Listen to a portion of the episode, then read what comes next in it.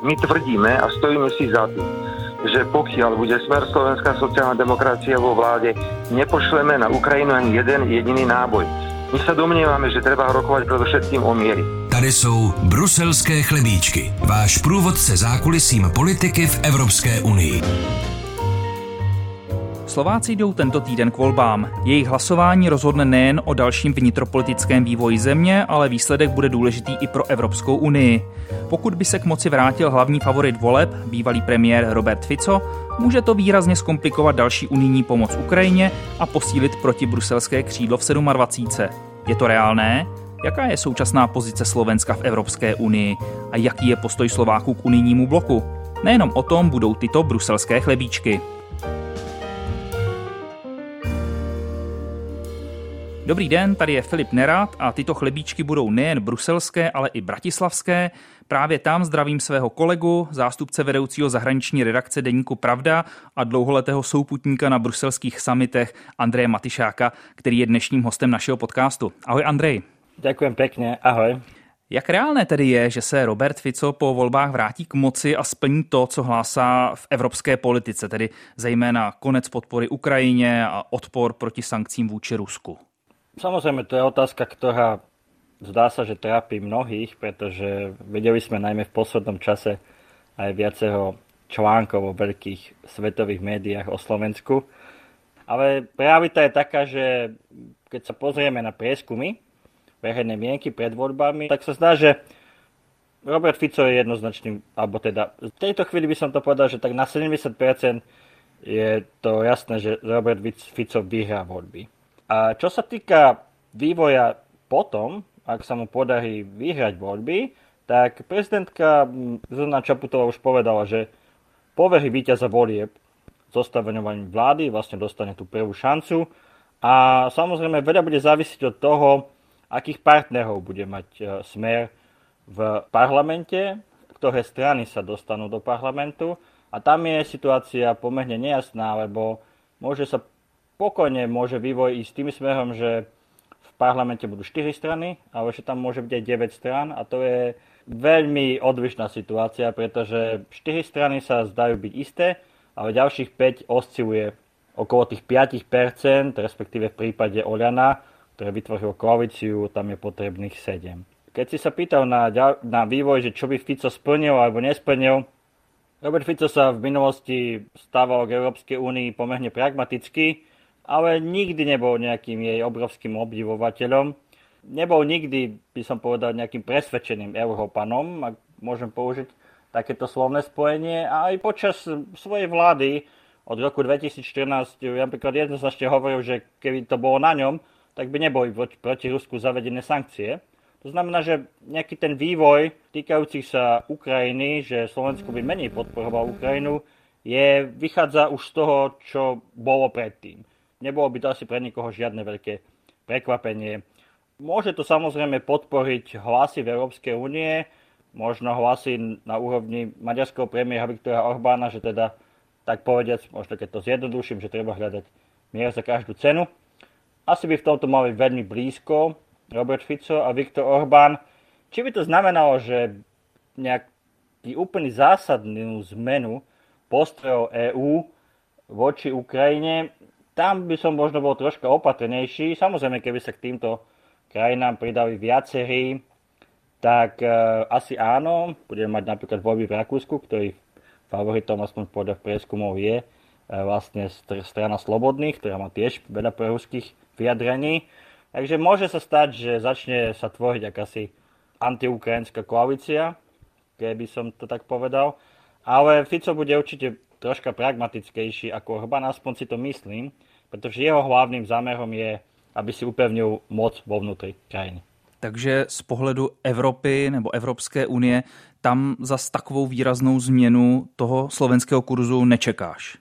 Ja si myslím, že by to nebola asi zásadná zmena. Zmena by to bola v tom, že bol by to určite niekto, kto by bol proruskejší. Ale ako som vravel, a ako by povedali mnohí pozorovateľia ďalší, tak uh, Robertovi Ficovi ide v prvom rade o to, aby si upevnil moc vo vnútri krajiny. A podľa môjho názoru sa minimálne na začiatku svojho mandátu, ak sa mu podarí vytvoriť vládu, bude správať relatívne, relatívne pragmaticky na medzinárodnej úrovni, aby tak povediať na seba nepritiahol príliš veľa pozorností, najmä teda Bruselu. Ale samozrejme, ak sa Robertovi Ficovi bude dariť a sa bude snažiť nejakým spôsobom viacej ovplyvňovať povedzme dianie v justícii, dianie v prokuratúre, dianie v policii, tak nevyhnutne narazí na limity tohto pragmatického prístupu, pretože asi sa v istom momente najmä Brusel začne zaujímať viac o to, čo sa deje na Slovensku, o právny štát a podobné veci. Ty jezdíš často do Bruselu a mluvíš s evropskými politiky a diplomaty. Mají obavy z toho vývoje na Slovensku povolebního? Určite sa na to pýtajú. To je, to je treba povedať, že tie otázky, ktoré mi kladieš ty, tak uh, mi kladú aj diplomati z rôznych krajín, či už na, povedzme, ktorí sú zastúpení na Slovensku, ale aj v zahraničí, ak človek niekam ide a tak uh, určite táto otázka, táto otázka sa vždycky zaznie, že čo bude, čo bude robiť uh, nová slovenská vláda, najmä ak bude pod vedením Roberta Fica. A to isté platí aj pre slovenských politikov, ktorí chodia do Bruselu. Keď som bol na prvom svojom samite, súčasný premiér Ľudovít Odor, ktorý je premiérom úradníckej vlády, tak e, som sa ho pýtal na tlačovej konferencii, dostali ste podobné otázky? A on bez myhnutia oka povedal, že áno, samozrejme. Samozrejme, že to ľudí zaujíma. Takže áno, je to, tá obava tu je a ja ju nechcem zľahčovať. Tým, čo som povedal, tak uh, sám ju cítim a, a nechcem ju naozaj zľahčovať tým, čo som povedal, že teda možno to nebude také hrozné, alebo možno to nebude až taký veľký problém, ale snažím sa na to pozerať troška aj z takého analytického pohľadu. Čo by Fico získal tým, ak by naozaj začal robiť, povedzme by povedal, že stiahujeme našich vojakov z Lotyšska, alebo keby povedal, že nepotrebujeme prítomnosť, že teda chceme byť samozrejme v NATO a všetko je v poriadku, čo sa týka NATO, a my nepotrebujeme vojakov NATO na Slovensku. Alebo keby absolútne a zásadne vetoval akýkoľvek pokus o akékoľvek ďalšie sankcie voči Rusku. Netvrdím, že sa to nemôže stať, všetky tieto scenáre, ale myslím si, že to bude viac v retorickej rovine, podobnej tomu, čo sme na čo sme boli v zásade zvyknutí medzi tými rokmi 2014 a 2020, keď, ako som vravel, Fico tieto veci hovoril neustále, s Ruskom musíme spolupracovať, sankcie nás poškodzujú a pritom to boli naozaj nevýrazné sankcie. Z tohto usudzujem, že ten e, problém by nemusel byť až taký veľký, aj keď Fico napríklad hovorí o tom, že odmieta akúkoľvek ďalšiu vojenskú pomoc Ukrajine, ak to trošku preženiem, tak e, Slovensko dalo Ukrajine z vojenského hľadiska už prakticky všetko, čo jej mohlo dať. Takže v podstate to, čo Fico hovorí, je pre neho pomerne ľahko uh, splniteľný sľub.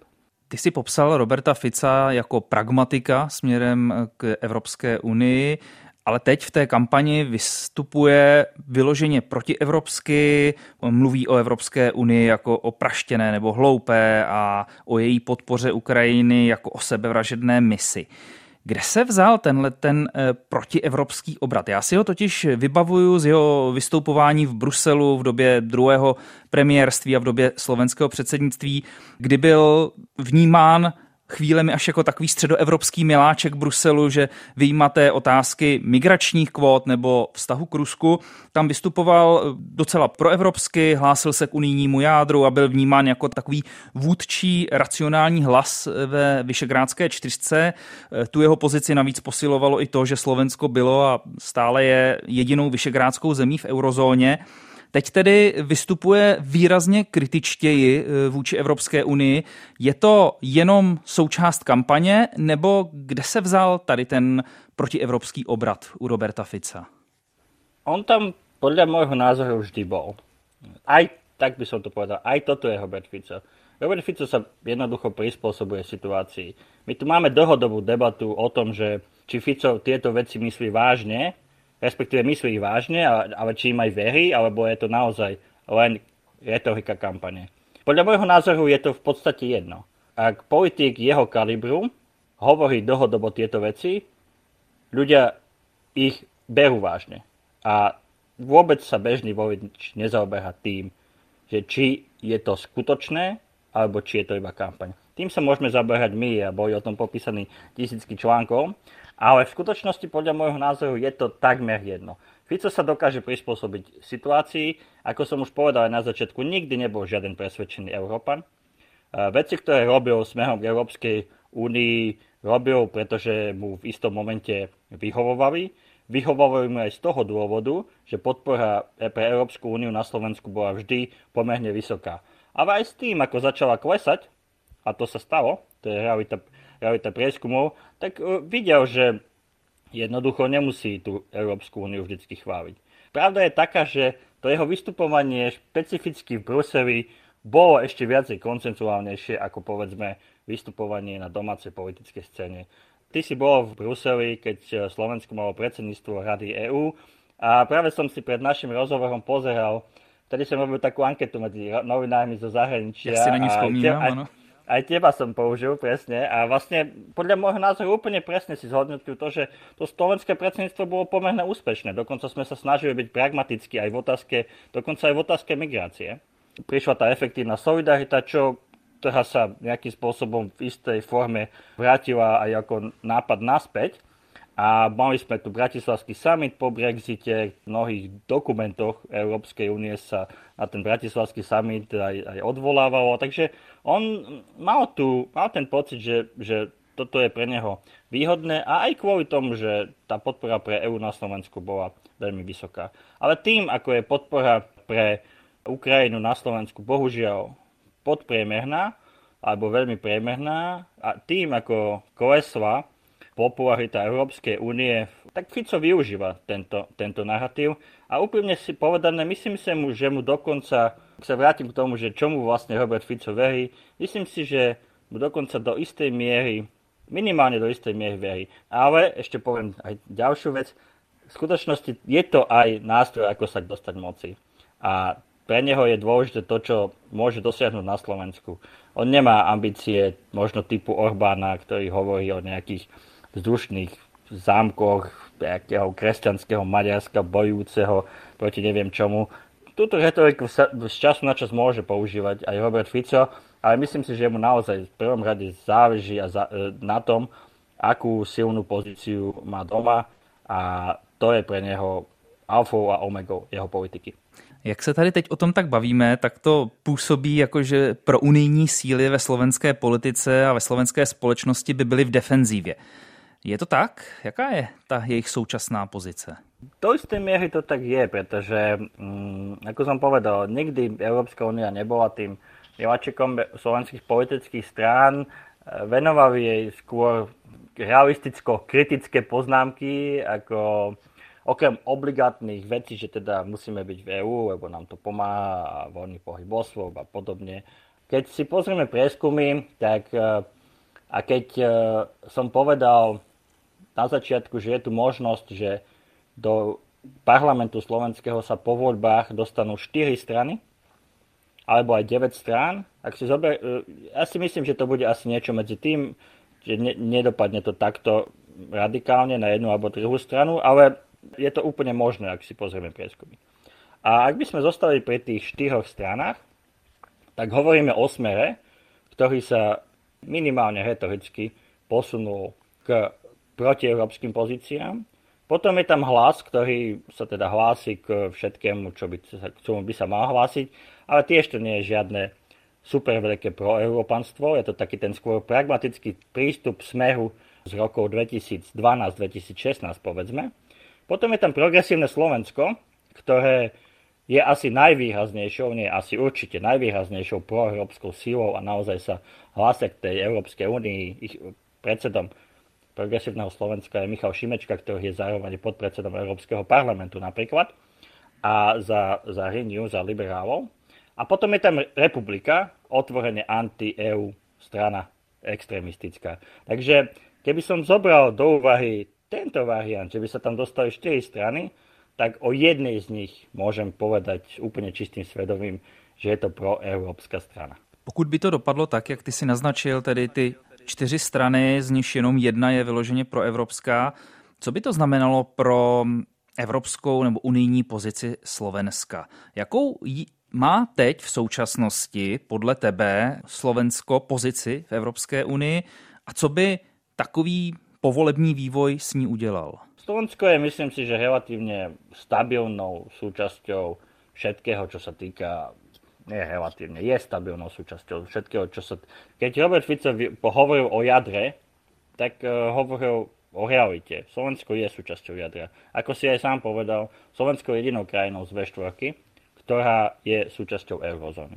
Lebo eurozóna je jadro, eurozóna je tým základom, tým ekonomickým základom Európskej únie. Takže tam sa Slovensko vždy snažilo správať pragmaticky, dokonca ja si pamätám, keď bola kríza spojená s Gréckom, tak, e, a to si určite budeš aj ty pamätať, Slovensko bolo pomaly chcelo byť pomaly tvrdšie na Grécko ako, ako Nemecko. Vtedajší minister financí Kažimír bol pomerne miláčikom aj bruselských novinárov, pretože bol kedykoľvek ochotný povedať niečo nie veľmi pekné na adresu Grécka. A hovoríme pritom o smere sociálnej demokracii.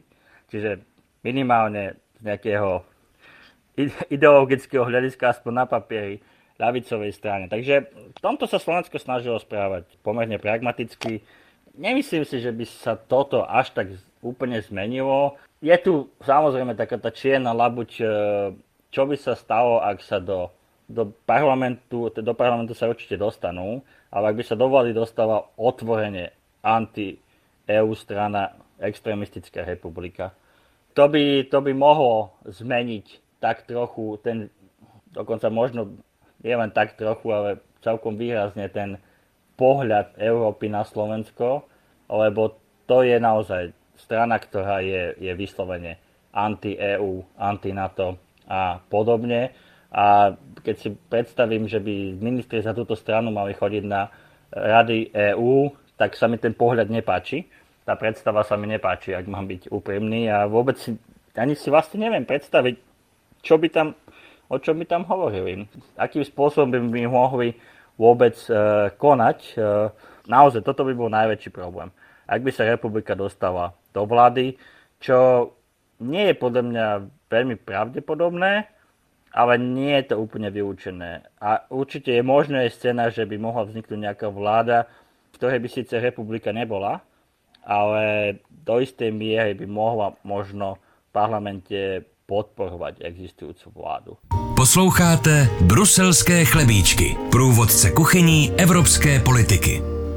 Pokud zůstaneme u tady toho scénáře, tohoto vývoje, často se v souvislosti s ním zmiňuje to, že by se Slovensko pod novým vedením Roberta Fica a touto možnou koalicí přiblížilo k Maďarsku Viktora Orbána a jeho politice. Je to podle tebe přesné, zejména s ohledem na tu unijní sféru? Může něco takového nastat? Myslím, že to bude trocha iné, ale aj Orbán prešiel istým vývojom. Veľa bude závisieť samozrejme od toho, či Robert Fico by bol schopný vytvoriť koalíciu, vládu, ktorá by mala ústavnú väčšinu. V tom prípade by mohol výraznejšie zmeniť fungovanie štátu, vlastne zmeniť politický systém, tak povediať si ho prispôsobiť, čo v podstate urobil Viktor Orbán v Maďarsku. Ale aj to chvíľu trvalo. Nebolo to, ani to nebolo zo dňa na deň. Nebolo to také jednoduché. Orbán mal pritom ešte tú výhodu, že v zásade nemal koaličných partnerov, alebo ich mal, tak povediať, iba, iba na papieri. V prípade Roberta Fica ak by vznikla koalícia, ktorú by Don dokázal zostaviť a mala by ústavnú väčšinu a Fico by mal predstavu o tom, že zásadne zmení politické pomery v krajine, tak e, áno, bolo by to možné, ale bolo by to, aj vtedy by to bolo podľa môjho názoru zložité. Na to by potreboval minimálne troch, ale možno aj štyroch partnerov, takže by sme sa rozprávali o koalície 4 až 5 strán.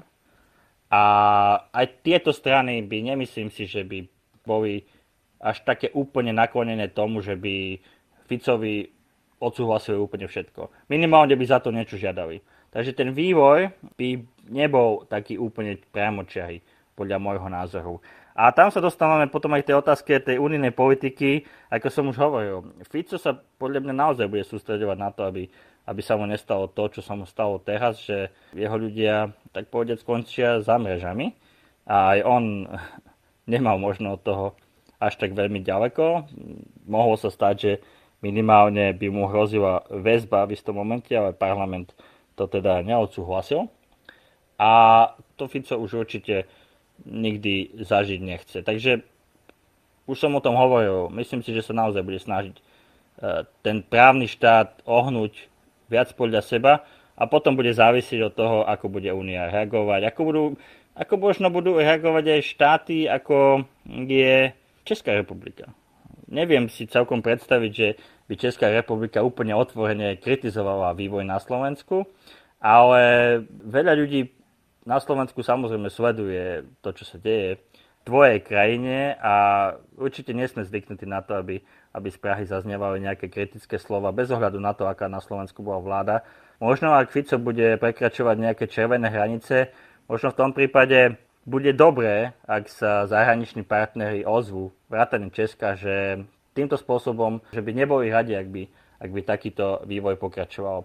Čo možno už prebiehame, predbiehame veľa situáciu, ale, ale to bude dôležité. Ak sa slovenskí partnery, ak slovenskí partnery budú mlčať, ak budú spokojní s tým, že Fico sa len pragmaticky správa na tej medzinárodnej scéne, že nehádže tak povediať, vidli úplne toho súkolia EÚ, že ak sa s tým uspokoja a nebudú sa dívať aj na to, čo sa môže diať na Slovensku, tak e, v skutočnosti si budú zarábať na problém, ktorý je možno o niečo menší ako v prípade Orbána, ale aj Orbán niekde začínal. Takže podle tebe není reálná hrozba, že by se Fico stal pevným spojencem Viktora Orbána. Vznikl by tady takový antiunijní dvojblok Budapešť-Bratislava, potenciálně ještě podporovaný Varšavou, pokud by i po říjnových volbách zůstala u moci Kačinského strana právo a spravedlnost. Já se na to ptám i z toho důvodu, protože Slováci a Maďaři mají historicky velmi komplikované vztahy a Viktor Orbán nebo jeho strana Fides se netají takovým trianonským revizionismem i směrem ke Slovensku. Letos na jedné stranické konferenci promítali mapu Velkého Maďarska, kam spadalo i část Slovenska, jindy zase maďarský premiér vystupoval na veřejnosti se šálou s vyobrazením Velkého Maďarska. Je tohle to něco, co může třeba kalit takové spojenectví a může to být překážka tomu, aby tady vznikl nějaký nový, řekněme, protiunijní nebo protibruselský tandem? Je to samozrejme možné. To všetko, čo si vymenoval, je to otázkou, ako ďaleko sú ochotné zájsť slovenské národne orientované nacionalistické politické strany, ako ďaleko sú ochotné zájsť eh, v spolupráci s, eh, s Viktorom Orbánom. Väčšina týchto strán a vrátane Roberta Fica Orbána nekritizuje. Dokonca aj tieto incidenty, poviem pravdu, že už asi nikto ani nehatá, ako často sa objavuje mapa Veľkého Uhorska na akciách Fidesu alebo v kanceláriách činovníkov Fidesu, lebo zase, že to už je úplne bežná vec. Ale teraz, keď e, nedávno Viktor Orbán hovoril v podstate o tom, ako, ako o nejakých o Slovensku, trošku to zjednoduším, ale ako o otrhnutom území od Maďarska, tak už sa ozval aj Robert Fico, že tak to asi nie. Na druhej strane nezabudol pripomenúť, že keď on bol pri moci, tak e, nič také neexistovalo a v podstate naznačil, alebo teda aj priamo povedal, že Orbán by si toto nedovolil, keby tam bol on. Takže nejaký ten tandem by tam vzniknúť mohol, ale tam bude otázka toho, že nakoľko bude Orbán tiež ochotný, vlastne, keď bude vidieť možného spojenca, presne, že či, či takéto výrazy alebo takéto vyjadrenia úplne výrazne e, obmedzí a vôbec sa ne, ne, nebude venovať, čo by mohlo byť, potom by mohol Fico hovoriť, že vidíte, veď som vám hovoril, že ja to s Orbánom viem a podobne. Takže tam je niekoľko premenných, ktoré sú úplne, nie celkom jasné. Treba sa pýtať aj to, že čo by takýto blok chcel dosiahnuť. Obidve tieto krajiny, či už Maďarsko alebo Slovensko, potrebujú peniaze z Európskej únie. Je to, je to veľmi, veľmi silná téma aj na Slovensku. Takže áno, spojiť sa môžu, môžu kritizovať Brusel, môžu hovoriť to, i ono a bude to, bude to pre Európsku úniu nepríjemné. Na druhej strane mali sme tu ten, do istej miery ten tandem Maďarska a Polska. Bolo to prerušené toto partnerstvo vojnou, ruskou inváziou, keď Maďarsko, dá sa povedať, postavilo na stranu Ruska, čo pre poľskú politiku je nepriateľné. Aj keď si nemyslím, že sa pretrhali úplne, úplne všetky väzby. Uvidíme, čo sa stane samozrejme v Polsku po, po voľbách oktobrových. Tandem, ja som trošku skeptický o tom, že by to až tak úplne dobre fungovalo. Boli by to dvaja politici, Orbán a Fico, ktorí majú nejakú predstavu o moci a myslím si, že by do toho išli najmä s tým, že by chceli teda niečo dosiahnuť na tej Európskej únii. Otázkou je, že či sa to dá, lebo predsa len, povedzme si to úprimne, nie sú dva najdôležitejšie krajiny EÚ. Ak to preženiem, ak by zajtra Maďarsko a Slovensko skončili v Európskej únii, Európska únia sa nerozpadne. Keby sa k tomu pridalo Polsko, tomu už by mohol byť väčší problém. Ale zatiaľ ja by som bol relatívne opatrný vo vytváraní Orbánovsko-Ficovského tandemu v takom zmysle, že by aj mali reálnu sílu ovplyvniť, ako chce fungovať Európska únia. Tento vliv na Evropskou unii a na evropské dění je jedna věc.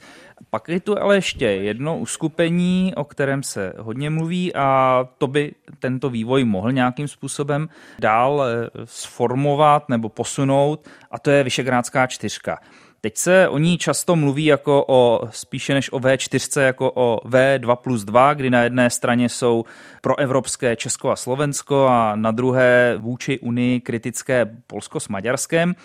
Nehrozí tady tedy posun buď k V1 plus 3, kdyby Česko zůstalo osamocené v tom svém směřování vůči těm zbylým partnerům ve střední Evropě, nebo naopak tím, jak si zmiňoval, že by Fico s Orbánem nebyli až takový spojenci, až takový souputníci, že by došlo k ještě většímu rozfragmentování zájmů těch jednotlivých zemí ve Vyšegrádské čtyřce. A ten spolek nebo to, to neformální združení by ještě méně spolupracovalo a ještě méně politicky táhlo za jeden provaz, než je tomu nyní.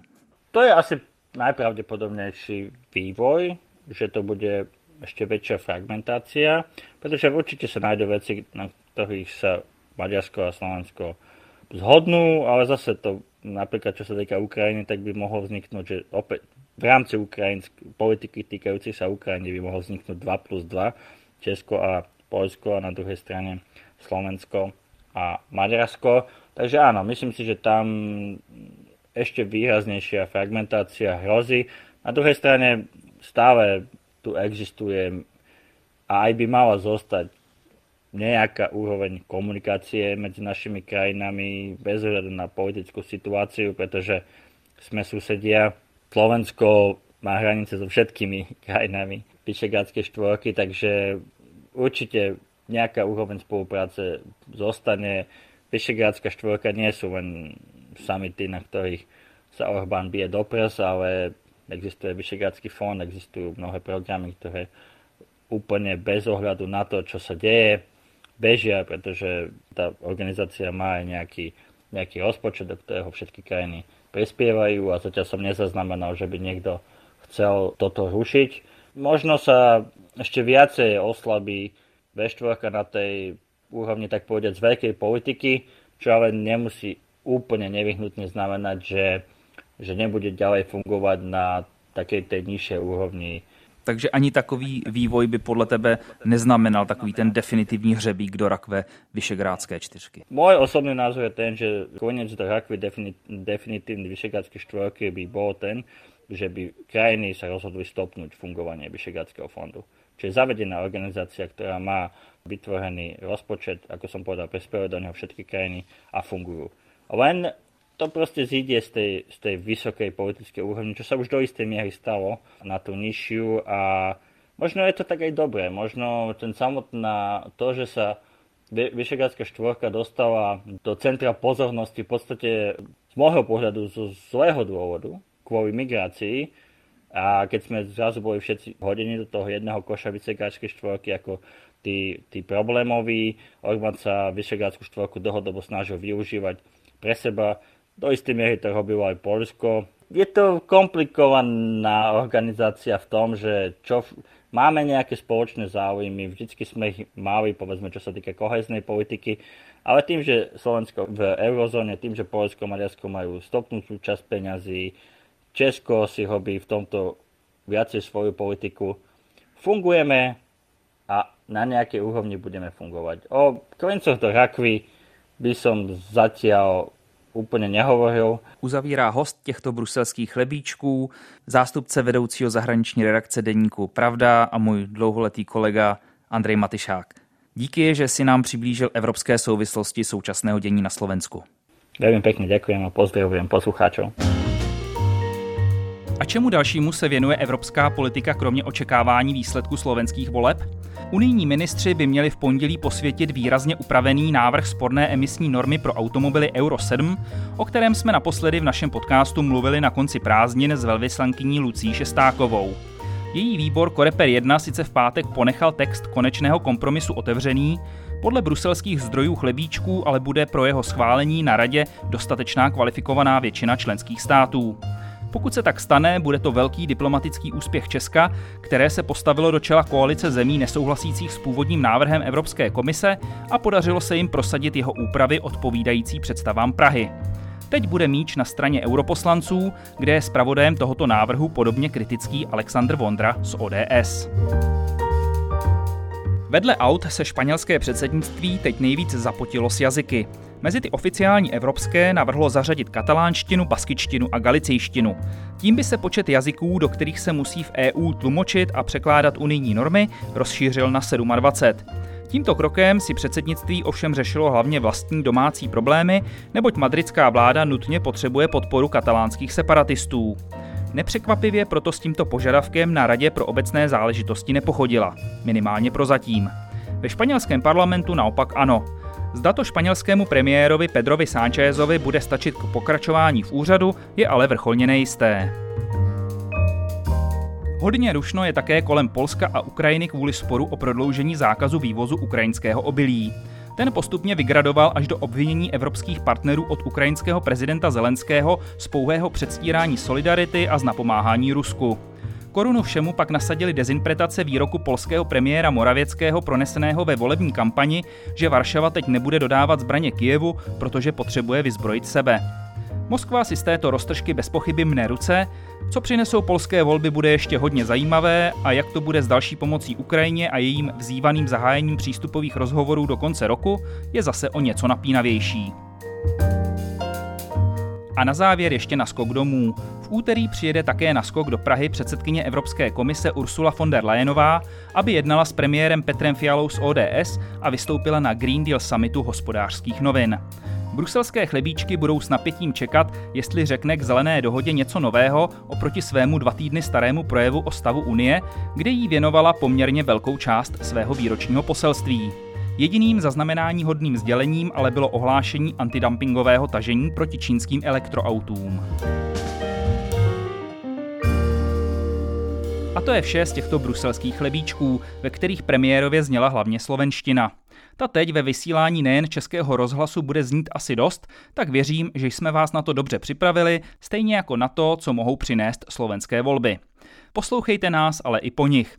Další díly našeho podcastu o unijní politice najdete opět ve všech podcastových aplikacích, včetně té rozhlasové, nazvané Můj rozhlas, na webu radiožurnálu a na spravodajském serveru iRozhlas.cz. Milovníci klasického rozhlasového vysílání si nás můžou naladit každé pondělí po 11. na Českém rozhlase Plus. Tak nám zachovejte přízeň a nebojte se o nás říct svým známým a kamarádům nebo o nás napsat na sociálních sítích. Někdy příště naslyšenou se zase těší Filip Nerad.